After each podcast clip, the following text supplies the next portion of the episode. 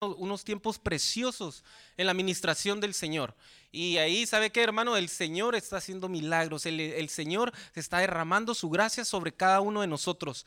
Y sabe que yo tenía este sentir en mi corazón de las familias en el desierto. Pero antes de eso, yo quiero decirles que Dios está interesado en las familias. ¿Sabe por qué, hermano? Miren lo que dice la palabra de Dios. Efesios capítulo 3, versículo 14 y 15. Dice, por esta razón, doblo las rodillas ante el Padre. Y fíjese el versículo 15, el que da el apellido a toda familia, en el cielo y en la tierra. Mire qué hermoso, familias en el, en el cielo y en la tierra. Entonces no es nada más en la tierra, es algo importante que debemos de saber, que hay familias en los cielos. Y ahí me gusta esta versión porque dice que da apellido. Dice, a todas las familias. Yo creo que cada uno de nosotros hemos visto el libro de Juan capítulo 1 versículo 12. Dice que a todo aquel que cree en su nombre le dio la potestad de ser llamado hijo de Dios. Amén. Entonces ahora usted es un, tal vez podemos ser hijo de Juan, de Pedro, de cualquiera. Pero ahora, ¿sabe qué? Tenemos un apellido. Hijos de Dios. Amén. Entonces es algo importantísimo que nosotros tenemos que valorar que somos hijos de Dios y que, mire hermanos, a pesar de la situación que estés atravesando, a pesar de la dificultad en tu familia, de los hijos, ¿sabe qué? El Señor tiene el control de ello. Porque dice la palabra del Señor. No es porque usted, porque nuestros padres fueron malos y por eso tal vez no están recibiendo de los hijos ese, esa como esa cosecha, ¿verdad? De lo que sembraron. No es así, porque dice la palabra del Señor que Él siendo un Dios, un Padre bueno, ¿sabe qué? Tuvo hijos rebeldes. ¿Por qué, hermanos? Porque hay un proceso de una estatura que tenemos que alcanzar como hijos de Dios, hijos maduros. Pero por eso estamos aquí, en la casa del Señor, porque el Señor es donde empieza a hablar en nuestro corazón, donde empieza a derramar de su palabra, de su gracia, y podemos entender cada día más el propósito por el cual estamos aquí. Es importantísimo, hermano, saber que la familia, yo lo veo como es un núcleo para la sociedad. Porque es ahí en las familias donde, ¿sabe qué? Va a haber la reproducción. Y ahí va a impactar el crecimiento de lo que se haga en la, en la familia. Va a tener de una manera positiva o negativa un impacto en la sociedad. Entonces es importante, hermano, que nuestros hogares estén siempre, ¿sabe qué? Resguardados y confiados en el Señor. Que nuestro hogar, así como habla la palabra del Señor en el libro de Éxodo, que tenían esa marca en sus dinteles, ¿verdad? De la sangre del cordero. Que así sean nuestros hogares seguros y que estén marcados con la presencia del Señor. Entonces, para empezar, familias en el desierto. Yo creo, hermanos, que muchas veces nosotros hemos visto esa palabra, el desierto. Y el desierto yo creo que muchas veces nosotros, con que usted analice cada uno lo que tiene en su corazón y lo que usted enfoca cuando le hablan del desierto. Muchas veces que podemos ver que es una prueba, que es una dificultad, que es un tiempo de angustia, que es un tiempo donde tal vez está pasando escasez. Puede que sí, porque la palabra del Señor nos enseña eso. Pero también, hermano, es importante lo que dice la palabra del Señor. Y fíjese, esa palabra, hermano, palabra desierto, se dice en hebreo mitba, que es del hebreo 4057. Y fíjese lo que significa. Desierto y dice también pastizal, dice pastorear, soledad, y dice que también es un yermo. El yermo es un lugar deshabitado, terreno estéril que no ha sido cultivado. Pero también, hermanos, tiene una raíz, viene esa raíz primaria, que fíjese lo que significa dabar, que es arreglar. Arreglar, fíjese eso, pero usando figurativamente de las palabras hablar, rara vez en sentido destructivo. Aconsejar, componer, dirigir, exterminar, hablar, proclamar, prometer, seguir, someter. Hay muchísimas más, pero le quiero hablar de dos de ellas. Cuando hablamos del desierto, ¿sabe qué, hermanos? Una de las cosas que nos enseña la palabra del Señor, que es el pastorear, el dejarse pastorear. Cuando el pueblo de Israel entró en el desierto, ¿sabe cuál era el propósito? Que ellos iban a entrar a una tierra de abundancia. Pero era necesario, ¿sabe qué? Ser pastoreados. Y hay algo que es muy importante, hermano, que cómo se debe de pastorear. ¿Cómo se debe de pastorear? Ahí hay algo que me gusta. Dice que esa palabra rara vez se usa en sentido destructivo. El Señor, mire hermano, dice la palabra del Señor, libro de Efesios capítulo 4, dice que el Señor dejó establecido eh, esos dones, pero también esos ministros. Cuando hablamos, vemos que la palabra de Dios nos enseña que hay dones del Hijo, dones del Espíritu Santo, pero también los energemas, que son las operaciones del Padre. Los dones se pueden decir del Padre. ¿Cuál fue el, mayor regalo del Padre? Que dio a su Hijo. Amén. El Hijo, ¿cuáles son los dones que dan? Los cinco ministerios. Cuando hablamos de los cinco ministerios, uno de ellos es el pastoral. Amén. Y de ahí vienen los dones del Espíritu. Entonces, cuando vemos eso, hermanos, yo quiero hablarles un poquito que usted como hombre, como mujer de casa, tiene que desarrollar la unción pastoral en su hogar. El Señor lo ha puesto, ¿sabe qué? Para usted poder, mire, pastorear en su hogar. Pero también, ¿sabe qué? Ahí véalo, para edificar, para poder, ¿sabe qué? Hablar rara vez de una manera destructiva en su hogar.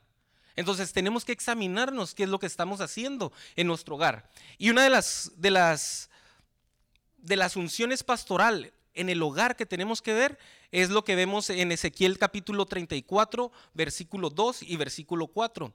Fíjese esto, hijo de hombre, profetiza contra los pastores de Israel, profetiza y di a los pastores, así dice el Señor. Hay de los pastores de Israel. Recordemos que Israel, dice la palabra del Señor, que el Señor ha unido, somos un solo pueblo, amén. Ya no hay judíos, ya no hay gentiles, somos un solo pueblo, el pueblo de Israel. Nosotros somos. Entonces, esto es para nosotros. Hay de los pastores de Israel que, que se apacientan a sí mismo. Dice, ¿no deben los pastores apacentar el rebaño? Si lo parafraseamos, ¿no deben cada uno de ustedes como pastores pastorear su hogar? Versículo 4, los débiles, fíjense aquí es cuando les está haciendo el Señor el señalamiento, las débiles no habéis fortalecido, la enferma no habéis curado, la perniquebrada no habéis vendado, la descarreada no habéis hecho volver. Dice, la, perdida no habréis buscado, sino que la habéis dominado con dureza y con severidad. Entonces, fíjese esto, es muy importante, porque usted me puede decir, ¿sabe qué, hermano? Tal vez esta predicación no es para mí, porque yo no estoy ni casado, ni casada, y no tengo ni hijos. Pero recuerde que también nosotros, hermanos, vimos que hay familias en los cielos y en la tierra. Y nosotros somos una familia en Cristo. Entonces, como iglesia también, ¿sabe qué? Tiene que desarrollar la unción pastoral. Y aquí está hablando de haber fortalecido a los débiles. Aquellos que están en debilidad, ¿sabe qué? Se le tiene que fortalecer con la ayuda del Señor como esas ovejas que están llegando. De ahí se está diciendo eh, en este libro de Ezequiel, está hablando a los pastores, ¿sabes qué? Tuviste a una de mis ovejas. ¿Y sabe qué? Las que estaban ahí eh, lastimadas, tú no te preocupaste por ellas. Entonces nosotros en esta casa, hermanos, tenemos que tener esa unción pastoral, amor por las ovejas. Amén. En nuestra casa tenemos que tener amor por nuestra familia por nuestros padres, por nuestros hijos, por nuestros seres queridos. Tenemos que desarrollarlo. Y también mire esto, hermano, que dice que a la descarriada no has hecho volver. Es por eso, hermano, que si usted, que si usted tal vez está pasando dificultades, tal vez usted dice, en mi hogar no hay, hay alguien que no, mi, mi esposo, mi esposa, que no quiere nada con el Señor. Usted sabe qué, hermano, créale al Señor. Crea en el Señor, porque dice la palabra del Señor. Cree en el Señor Jesucristo y serás salvo tú y tu casa. Amén. Entonces, a pesar de las situaciones, hermanos, ese puede ser un desierto que estás atravesando. Pero te voy a decir algo, en el desierto hay bendición. Por eso dice la palabra del Señor. Mire, cuando el, el, Señor sacó a Israel de Egipto, Él los hubiera podido transportar directamente hasta Canaán. Pero sin desierto no hay Canaán. Amén. Es necesario. Ahorita vamos a ver por qué. Pero una de las cosas, hermano, que tenemos que ver, que en el desierto, dice la palabra del Señor, que sus vestiduras nunca se envejecieron. Que, sus, que en su calzado, ¿sabe qué? Dice que sus pies nunca se hincharon. Así debe de ser nuestro caminar con el Señor, con humildad. Que no nos hinchemos, hermano que estemos siempre caminando, sabes que con humildad en nuestro corazón, que le digamos, Señor, la honra y la gloria siempre es tuya. Amén. En todo lo que hagamos. En el desierto, ¿sabe qué, hermano? Hoy nos hablaba la profecía. Estaba la nube de gloria. En el desierto ellos veían la columna de fuego. En las noches, en, la, en, la, en el tiempo de calor, en las mañanas, en las tardes, veían esa nube de gloria. Veían al Señor. En el desierto eran alimentados. En el desierto, ¿sabe qué, hermano? El Señor les permitía tener sus animales. Y no solamente comían ellos, comían sus animales.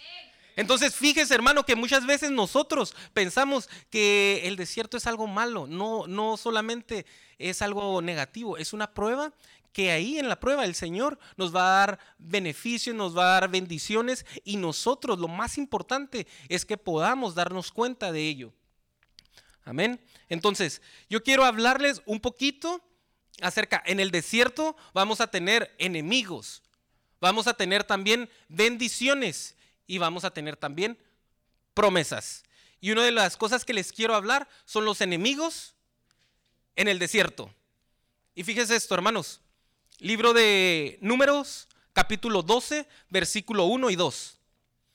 Entonces Miriam y Aarón hablaron contra Moisés por causa de la mujer cusita con quien se había casado, pues se había casado con una mujer cusita.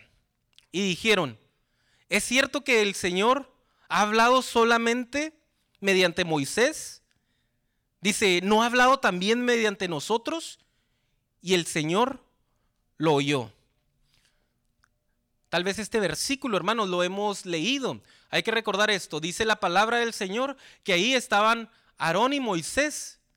Ahí estaban Aarón, Miriam y Moisés, una familia sacerdotal. Pero ¿sabe lo que me llama la atención? Que ahí ellos dos, esos dos hermanos, Aarón y Miriam, dice que murmuraron contra la mujer de Moisés. Murmuración. Pero ¿sabe qué, hermanos? Cuando estaba la, adoración, hermano, había un sentir en mi corazón. ¿Y sabe qué? Yo recordaba esto. La murmuración llegó ahí, pero yo sentí en mi corazón lo que está escrito en la palabra. En el libro de Éxodo capítulo 1, dice que Miriam, dice que ella ¿Sabe qué? Cuando fue arrojado Moisés en las aguas del río Nilo, dice que ella lo cuidó, lo cuidó, estuvo ahí hasta que llegara en manos de la hija del faraón. En el libro de Éxodo capítulo 4 dice que Aarón, cuando se volvió a ver con Moisés en el desierto, dice que lo besó, se abrazaron, alegría, cuidado de la hija, de la hermana. ¿Y por qué ahora? ¿Sabe qué? Están murmurando de ellos. ¿Sabe por qué, hermano? Porque muchas veces se nos llega a olvidar las cosas buenas que hacemos. Es muy fácil señalar lo malo y empezamos a murmurar. Pero cuando los niveles de amor no han menguado y están fervientes y le podemos decir a nuestra alma, recuerda, recuerda ese tiempo, recuerda ese momento en el cual tú te enamoraste de tu pareja, Tal vez ahorita están pasando dificultades, tal vez ahorita no están, no están llevando las cosas bien. Tal vez tú crees que él, que él, que ella ya no quieren nada con el Señor. Pero acuérdate también de cuando el Señor lo puso en tu camino.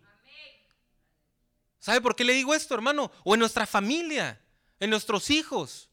nuestros primos, nuestros familiares, nuestros vecinos, nuestros mismos hermanos, que tal vez en un tiempo empezamos a murmurar. Oh, ¿sabes qué? Es que esto, mira, el hermano es así, el hermano es asá. ¿Sabe qué, hermanos? Tengamos cuidado, porque ahí lo que le pasó a Miriam dice que le dio lepra. Y eso es una insensibilidad.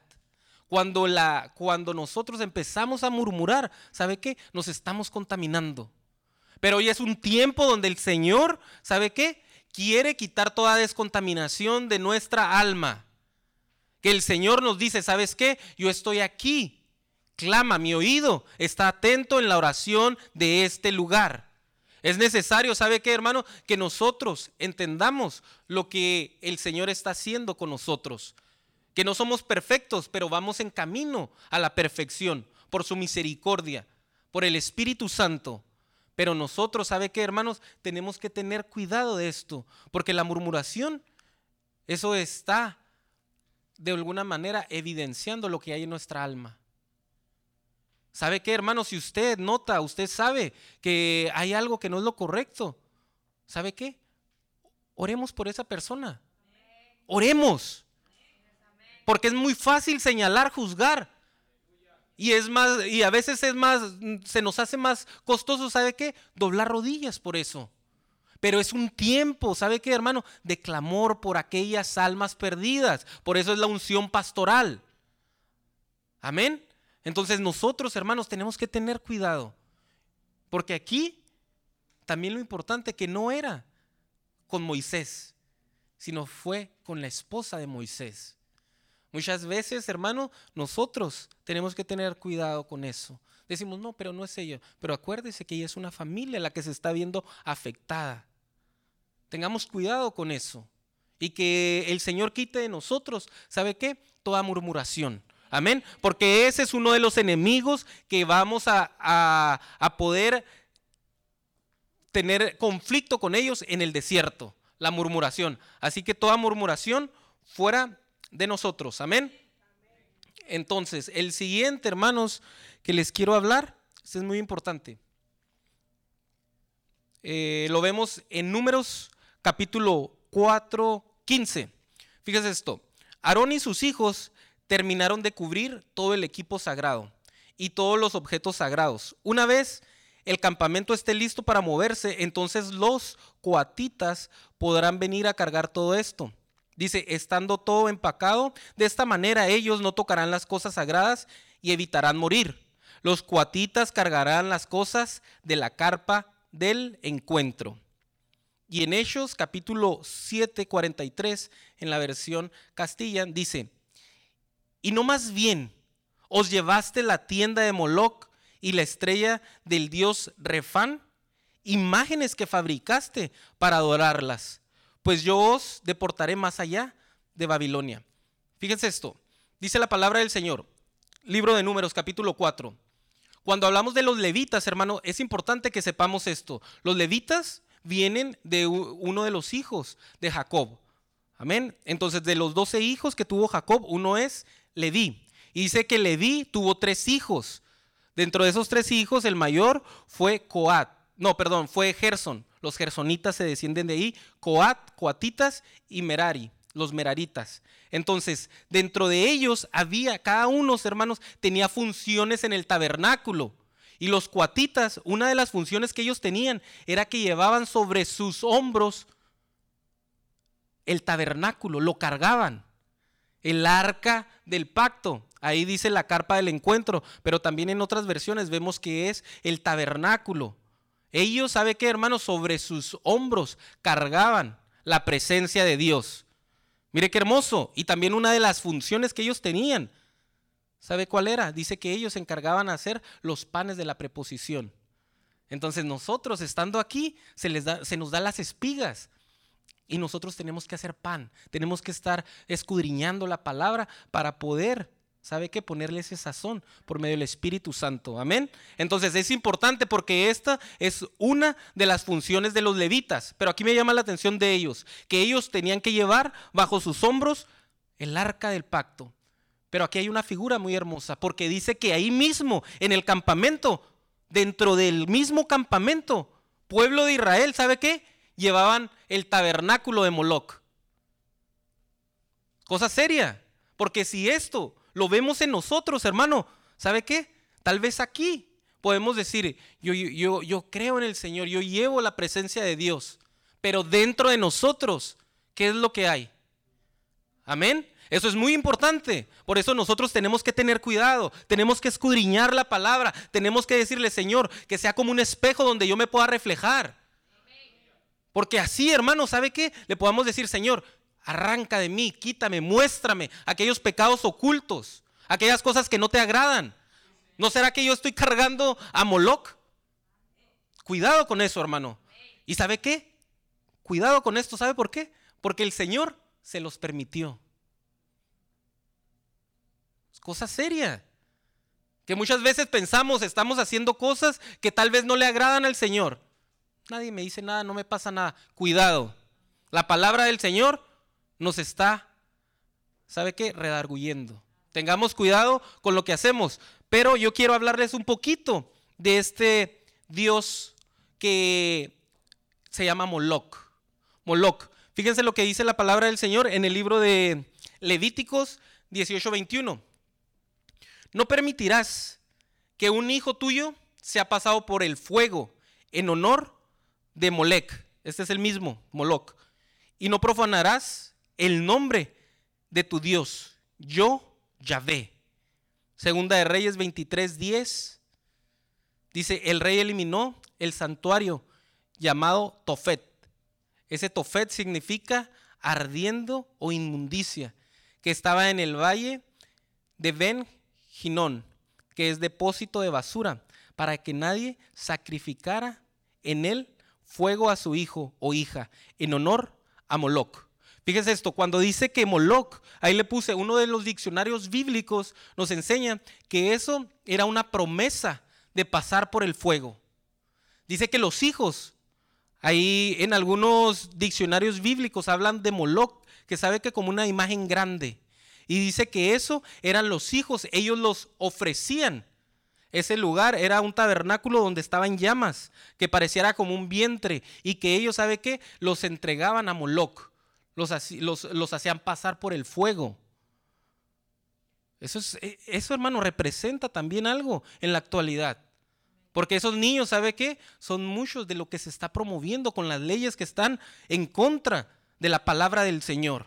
Las leyes de aborto. Amén. Pero también, hermano, hay algo espiritual en esto. Y lo espiritual es que ellos los hacían pasar por el fuego. Dice que cuando ellos, ¿sabe qué? Los ofrecían, dice que había un gran ruido, que gran ruido, que ellos lo hacían. ¿Sabe para qué? Para no escuchar el llanto de aquellas criaturas.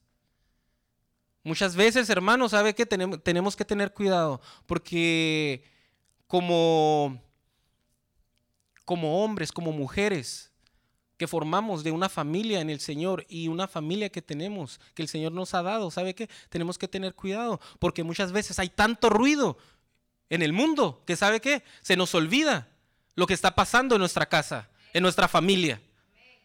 Que aquellas cosas, ¿sabe qué? Hacen que nuestros oídos sean insensibles.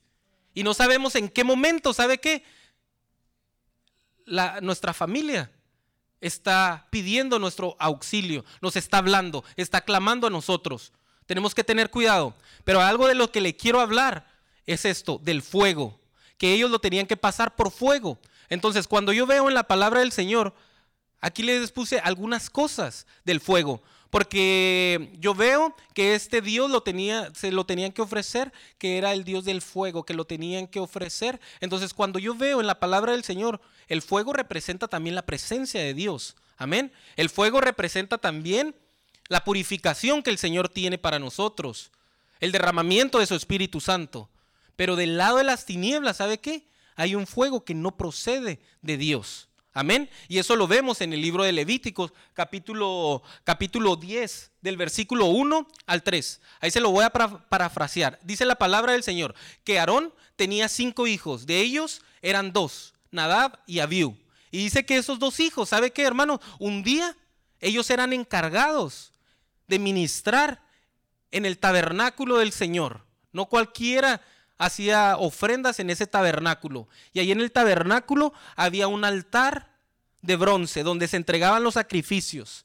Y ahí ese dice en el libro de, Levíticos capítulo 6, versículo 13, que ese altar siempre tenía que estar el fuego encendido y que ahí era donde se depositaban esos sacrificios. Pero dice que de ahí muchas veces ellos tenían sus, eh, eh, incensarios, sí, y que ellos de ahí agarraban, agarraban el fuego y lo introducían al lugar santo, porque ahí también había un, un, un altar de incensario antes de llegar al lugar santísimo. Pero dice la palabra del Señor que cuando ellos eh, estaban ahí ministrando, ¿sabe qué? Traían un fuego extraño. Y dice que en ese momento, ¿sabe qué? El fuego de Dios los consumió. Y no era cualquiera ellos, porque ellos, hermano, eran hijos del sumo sacerdote. El Señor los había puesto para que ellos ofrecieran e, esa orden sacerdotal. No eran cualquiera, hermano, porque cuando usted ve en el libro de Éxodo capítulo 19, ellos fueron de los, de los que vieron la gloria de Dios ahí en el Sinaí. Ellos y los 70 ancianos. Pero ¿sabe qué? Hay algo que como, como padres hay que tener mucho cuidado. El fuego extraño. El fuego extraño, ¿sabe qué? Son cosas que no proceden de Dios. ¿En qué momento? ¿En qué momento se introdujeron a la casa? ¿En qué momento ellos le dieron esa entrada para hacer eso? ¿Sabe qué, hermanos? Tenemos que tener cuidado en nuestra casa, en nuestra congregación, de no hacer cosas que no procedan de Dios. Amén. ¿Sabe por qué le digo esto? Porque no, mire, hermano, yo veo en la palabra de Dios hombres sumos sacerdotes. Uno de ellos era Aarón. Sus hijos, ¿sabe qué? Terminaron mal. Yo veo también en la palabra del Señor, Elí, primera de Samuel, dice que él tenía dos hijos, Finés y Ofni. Y dice que ellos, ¿sabe qué? Dice que el Señor ya los quería matar. Dice que ellos menospreciaban las ofrendas. Y el Señor les llama hijos de Belial. Cosa seria. Pero ellos eran, ¿sabe qué? No eran cualquiera, eran hijos de sacerdotes. ¿Qué te quiero decir? Que nosotros estando aquí tenemos que tener cuidado, que a pesar que nuestros hijos, que nuestra familia esté aquí, ¿sabe qué? Tenemos que siempre ponerlos en las manos del Señor. Tenemos que tener, ¿sabe qué? Cuidado con ellos. Supervisión, más que en estos tiempos donde la violencia, la maldad está aumentando donde el ataque está llegando. ¿Sabe qué, hermanos? Ellos yo veo que a pesar de las situaciones, ellos fueron alcanzados. Es un tiempo donde nosotros tenemos que cuidar a nuestra familia, donde nosotros tenemos que cuidarnos, cada uno de nosotros, y decirle, Señor, ¿sabes qué? Dame discernimiento para poder discernir entre lo bueno y lo malo, entre lo santo, lo profano, lo que te agrada, lo que te desagrada. Pero hoy es el tiempo, hermanos. No vaya a ser que estemos ministrando fuego extraño. Amén. Entonces, cuidado con eso, porque yo veo que Moloch, así como se introdujo, ¿sabe qué? Y el Señor lo permitió, ahora aquí había unos sacerdotes que ofrecieron fuego extraño. Otro fuego, hermano, que tenemos que tener cuidado en la casa. Proverbios capítulo 6, 27 y 28. ¿Tomará el hombre fuego en su seno sin que sus vestidos se quemen? ¿Andará el hombre sobre las brasas sin que sus pies se, se abracen? Mire hermanos, aquí está hablando de un fuego de la inmoralidad. Y dices, a ver, en otras versiones dice, a ver, si un hombre o una mujer, no solamente hombre, dice, pone sobre su pecho, pone un carbón encendido, ¿acaso su ropa no va a arder? Entonces, tenemos que tener, mire hermano, el ataque, el ataque, y dice la palabra del Señor en el libro de Apocalipsis capítulo 2 a la iglesia de Éfeso, habla, dice una de las cosas de Jezabel, habla, Y dice que una de las cosas que hace Jezabel es un espíritu jezabélico. Dice que seduce a mis siervos con cosas sacrificadas a los ídolos. Inmoralidad también, hermano. Se mueve mucho, se está moviendo. Entonces nosotros tenemos que tener cuidado. ¿Sabe por qué? Pero no solamente como hombres, como mujeres y como los hijos. ¿Sabe por qué, hermano? Porque yo veo en el libro de Cantares, capítulo 3, versículo 5, dice, canta el amado, mujeres de Jerusalén, júrenme por las gacelas y los siervos del campo, que no molestarán ni despertarán.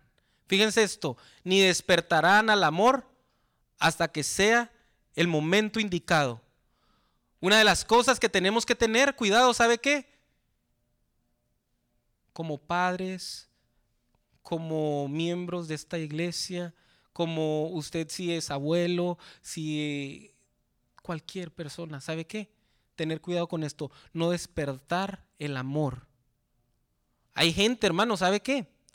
A mí, de verdad, que me ha tocado ver que personas muy pequeñas, niños, donde los padres, ¿sabe qué? A las niñas o a los niños les van adelantando su tiempo. Donde ya las empiezan, ¿sabe qué? A, vestir de una manera que no es la correcta. Les empiezan a enseñar cosas que no son las correctas. Hay que tener cuidado porque ahí puede que estés despertando el, amor antes del tiempo correcto. Dice la palabra del Señor que para todo hay un tiempo. Y dice la palabra del Señor que el enemigo lo que quiere hacer, ¿sabe qué es? Cambiar los tiempos. Ah, ¿sabes qué? Este es el tiempo, eso era antes. Ahora los niños, las niñas juegan así, hacen esto, hacen aquello. Tener cuidado, tener cuidado, no despertemos. Aquellos, eh, todo tiene su tiempo. Amén. Entonces, hay que, hay, que, hay que tener esto siempre, hermano, en nuestro corazón, en nuestra mente. Y nosotros, ¿sabe qué? Como adultos, cuando le lleguen, porque uno, hermano, no lo puede, no, no puede decirle, usted haga esto, usted haga aquello, pero sí puede, si le piden el, el consejo conforme a la palabra. Amén. Porque va a haber gente que se va a acercar a usted y que le van a decir, oye, yo veo a tus hijos, yo veo a tus hijas que son diferentes. Mira, me está pasando esto. Y usted sabe que con conocimiento de la palabra de Dios, usted puede hablar y puede decir esto. Amén. Pero si usted está pasando dificultades, también acuérdese que hay un tiempo donde el Señor ha dejado establecido para nosotros la recuperación de aquel tiempo perdido. Entonces, hoy es el tiempo, hermano, donde nosotros tenemos que confiar y tenemos que decirle, Señor, yo creo en lo que tú estás haciendo en mi vida, en mi casa, en mi familia. Y yo lo voy a ver. Amén. Entonces, hoy es el tiempo, hermanos, de que nosotros no despertemos el amor en un tiempo que no es el correcto. Santiago, también otro fuego. Estamos hablando del fuego, hermanos, porque recordemos que el fuego era el dios ese Moloch, el dios del fuego. Y ellos llevaban a sus hijos y los metían en el fuego. Entonces, Santiago 5.3 dice, su oro y su plata se han oxidado. El óxido se levanta como acusador contra ustedes y como un fuego. Mire, este fuego les devora las carnes, como han atesorado. Si ya estamos en los últimos días. Primera de Timoteo, capítulo 6, versículo 10. Debes saber, fíjense esto, deben saber que la raíz de todos los males es el amor al dinero y aquí hay algo muy interesante. Algunos arrastrados por él. No dice arrastrados por el enemigo ni arrastrados por otra cosa. Por él, amor al dinero. Se han extraviado lejos de la fe. Y no solamente eso, sino sabe cuál es lo siguiente. Primero, como si fuera la primera grada, se extravían. Y después, ¿sabe qué? Hay una tortura. Dice, y se han torturado a sí mismo con un sinnúmero de tormentos. Mire, hermanos, dice la palabra del Señor. Tal vez lo vamos a ver más adelante. Que una de las cosas, tercera de Juan, capítulo 1, versículo 2, Dice, amados, yo ruego, yo deseo que ustedes sean prosperados en todas las cosas. Dice, pero así como prospera tu alma. Y cuando ves eso, que tenga salud. ¿Sabes lo que significa esa palabra? Dice, fieles en la doctrina. Dice la palabra del Señor, el libro de Filipenses, capítulo 2, dice que Él se despojó a sí mismo. Dice que se hizo pobre para enriquecernos a nosotros.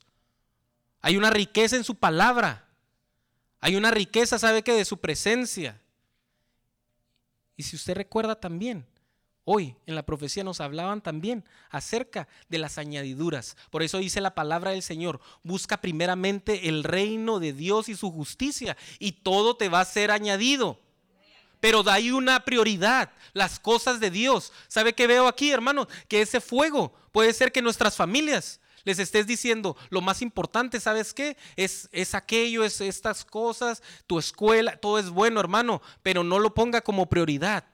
Que la prioridad sea buscar de Dios, que se enamoren de Dios, que entreguen su vida a Dios. Y ahí Dios sabe que los va a prosperar. Ahí Dios sabe que, hermanos, van a ser instrumentos de Él en sus manos. Pero es necesario que nosotros tengamos ese conocimiento en nuestro corazón. Y que le digamos, ¿sabes qué? Yo sé en quién he confiado. Yo sé en quién tengo mi confianza. Es un tiempo, hermano, donde nosotros no vamos a apartar nuestra mirada del Señor. Es un tiempo donde dice la palabra del Señor, muchas, no está diciendo pocas, dice muchas, son las aflicciones del justo. Pero de todas ellas, el Señor nos va a librar. Amén. Denle un fuerte aplauso al Señor.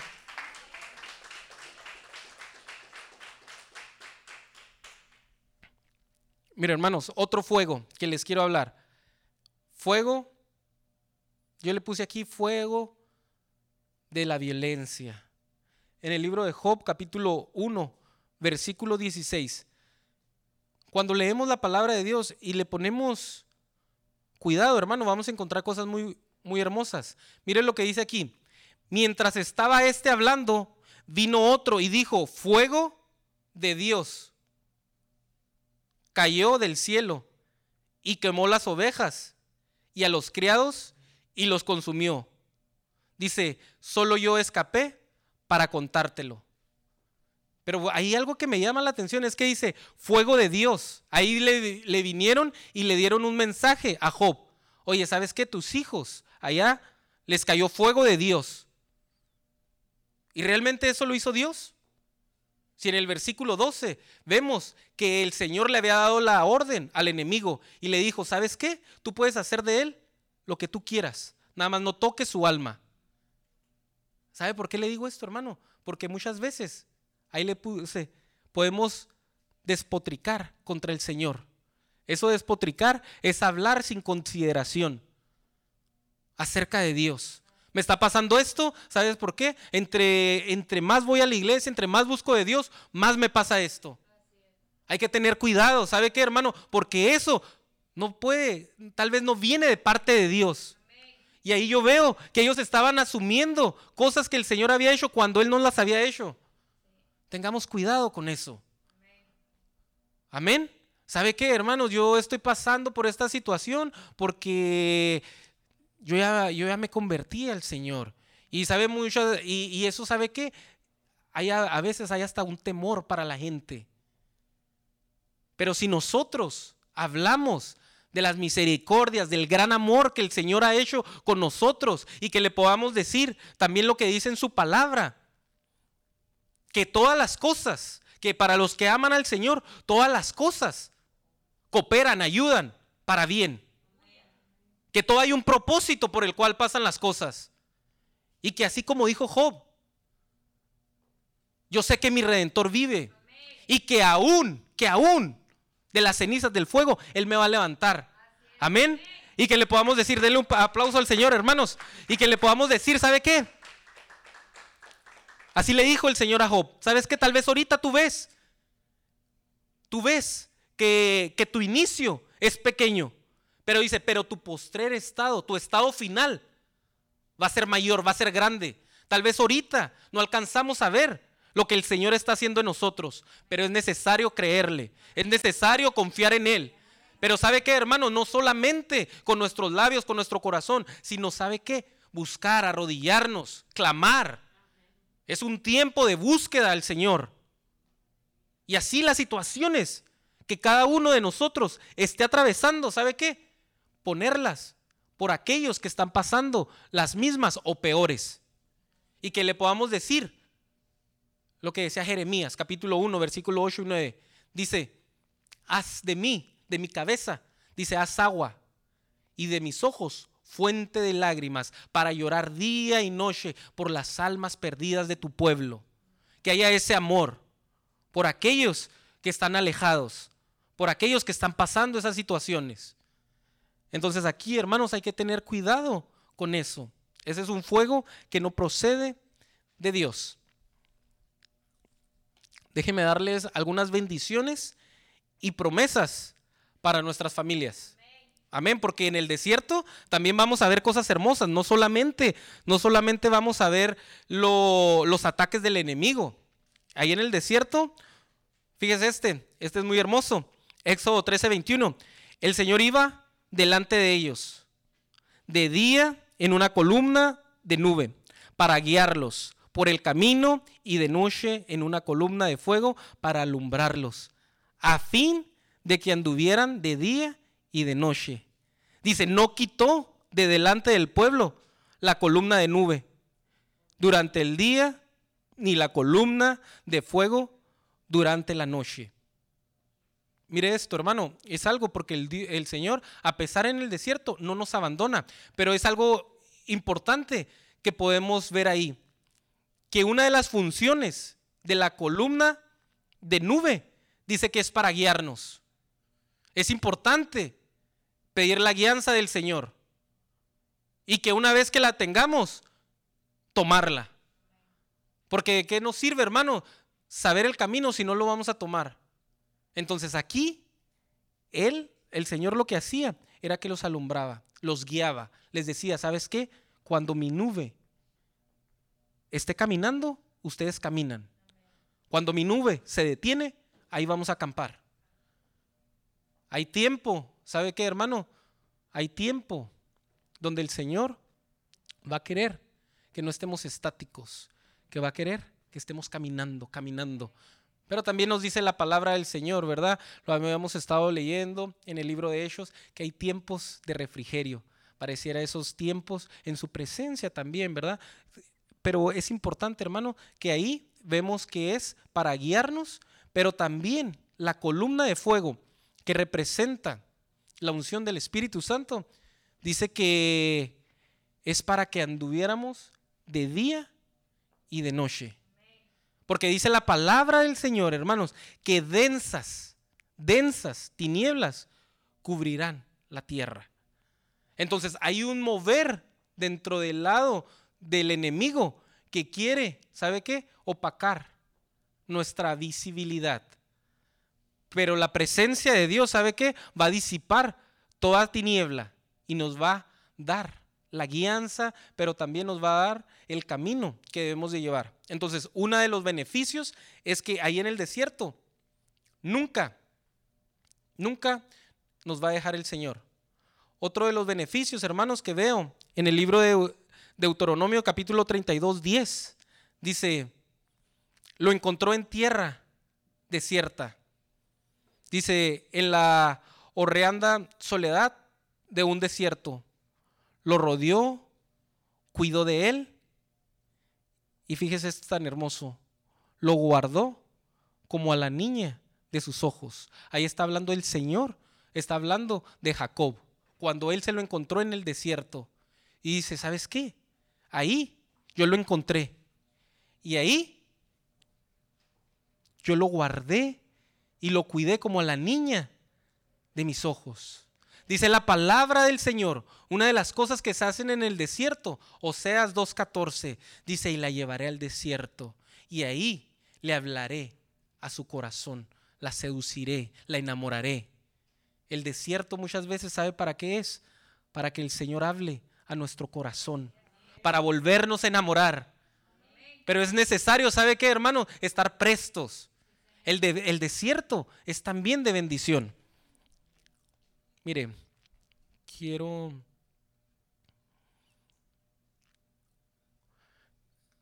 Libro Lucas, capítulo Lucas 1.80. Mire esto, que es hermoso también. Y el niño crecía y se fortalecía en espíritu. Y fíjese esto, y volvió y vivió, perdón, en lugares desiertos hasta el día en que, en que apareció en público a Israel. Ahí están hablando de Juan el Bautista. Y en Mateo 3 capítulo 4 dice, y él, Juan, tenía un vestido de pelo de camello y un cinto de cuero a la cintura y su comida era de langosta y miel silvestre. En el desierto, mire, en el desierto el Señor dice que desde muy niño ahí estaba Juan el Bautista. Y no solamente él, sino que ahí les daba un alimento. Yo esto yo le llamo el alimento profético. Cuando vemos la alimentación, vimos que en Canaán hay una alimentación que nos hablaba nuestro pastor, pero yo también veo en la palabra del Señor que hay una alimentación que comieron los profetas. Dice que a Ezequiel le dijo, ¿sabes qué? Cómete el rollo en el libro de Ezequiel capítulo 3. Y dice que al principio dice que le pareció amargo, pero después dice que ya, ya no le pareció eso. Entonces, Jesucristo, nuestro profeta, dice que fue el profeta. Entonces él dice que él comía dice que tenía la alimentación en Isaías cuando hablan de esa profecía. Pero aquí yo veo que Juan, él tenía una alimentación que el Señor le había dado del desierto, la miel y la langosta. ¿Sabe lo que la miel representa también? La revelación. Ahí en el desierto, ¿sabe qué, hermano? El Señor te va a revelar la condición, el Señor te va a revelar su palabra. Ahí en el desierto el Señor te revelará la condición. En el desierto, ¿sabe qué, hermano? El Señor te va abastecer de ese alimento también las langostas. La langosta, hermano, hay que recordar que es un animal que sabe qué hace, que dice que él va como manadas y devoran todas las cosas. Pero lo que hace el profeta, ¿sabe qué es? Comerse eso, para que no llegue al hogar. Entonces en el desierto, hermanos, es muy importante que podamos estar ahí, porque ahí también nos va a fortalecer y ahí vamos a crecer. Mire que Juan estaba pequeñito y ahí lo tenía.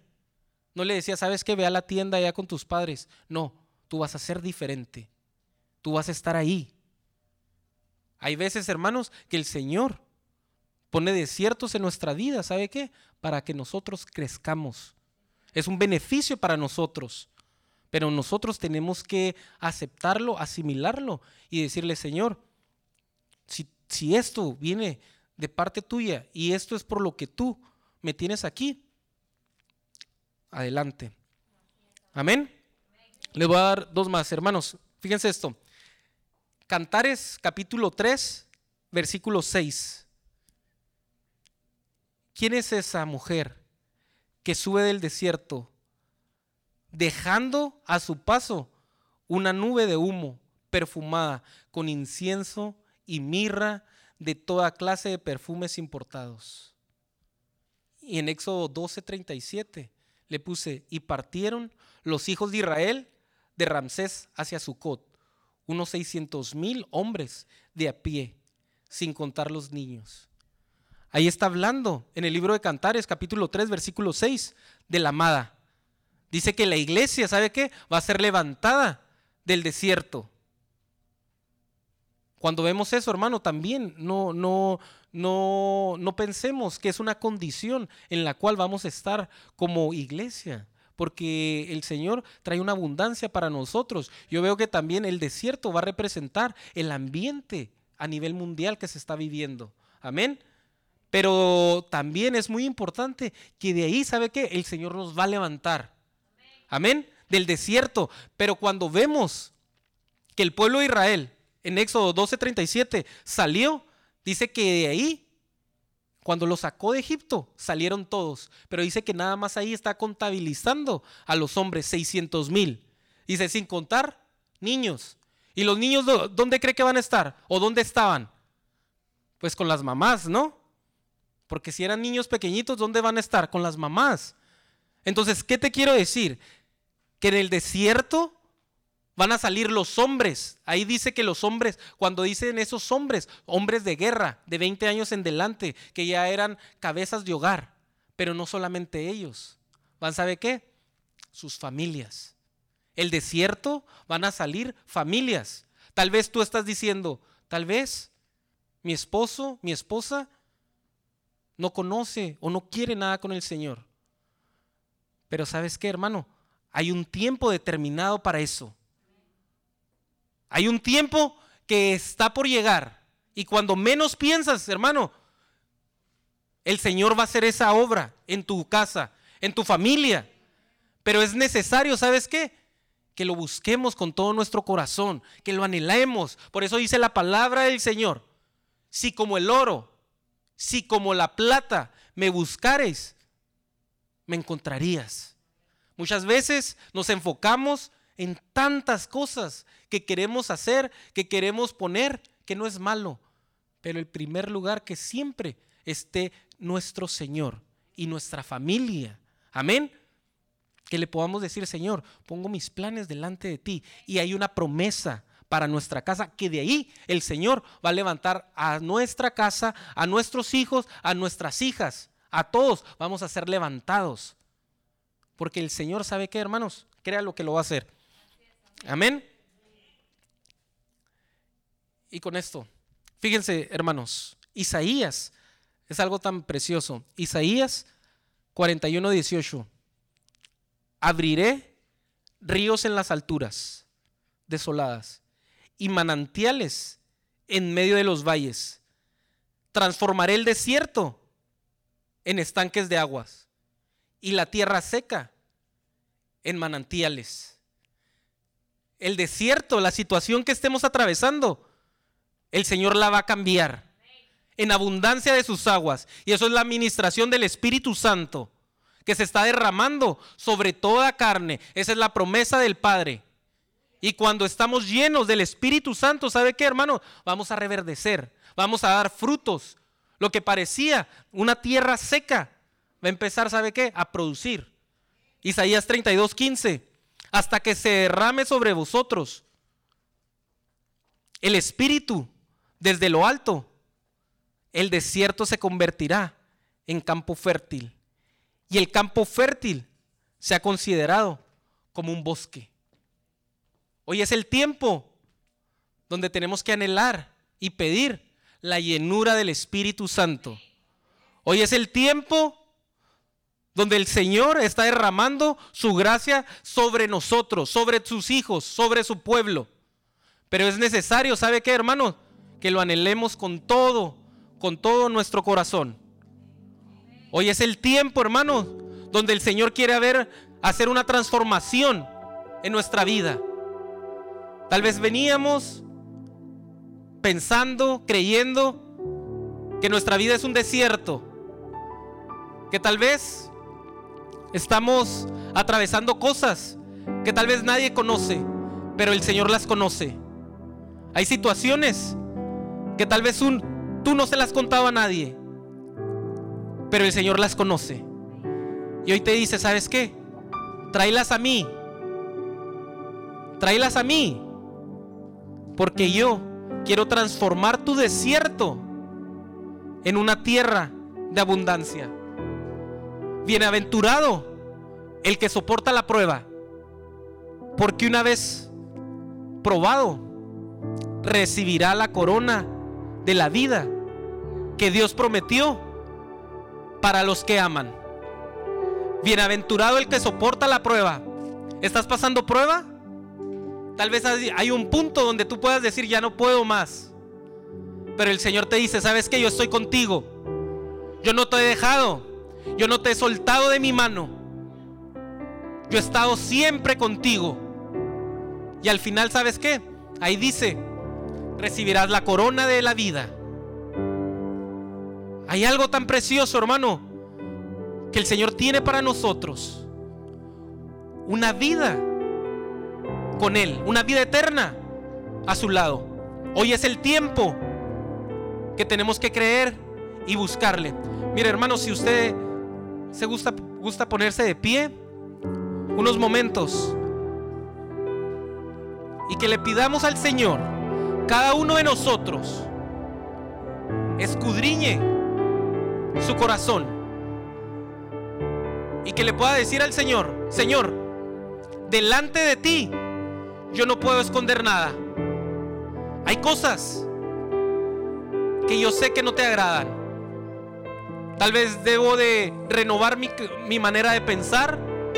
Tal vez hay cosas desagradables delante de ti. Tal vez estoy pasando dificultades.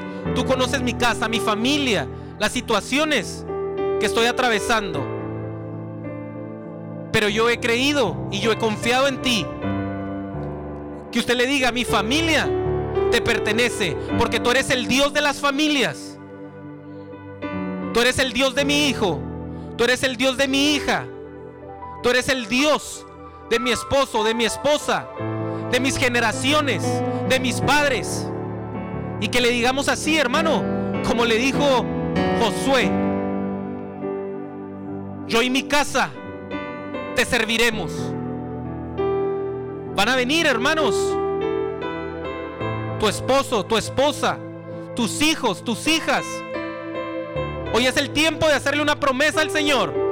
Señor, tú los traerás, pero te serviremos.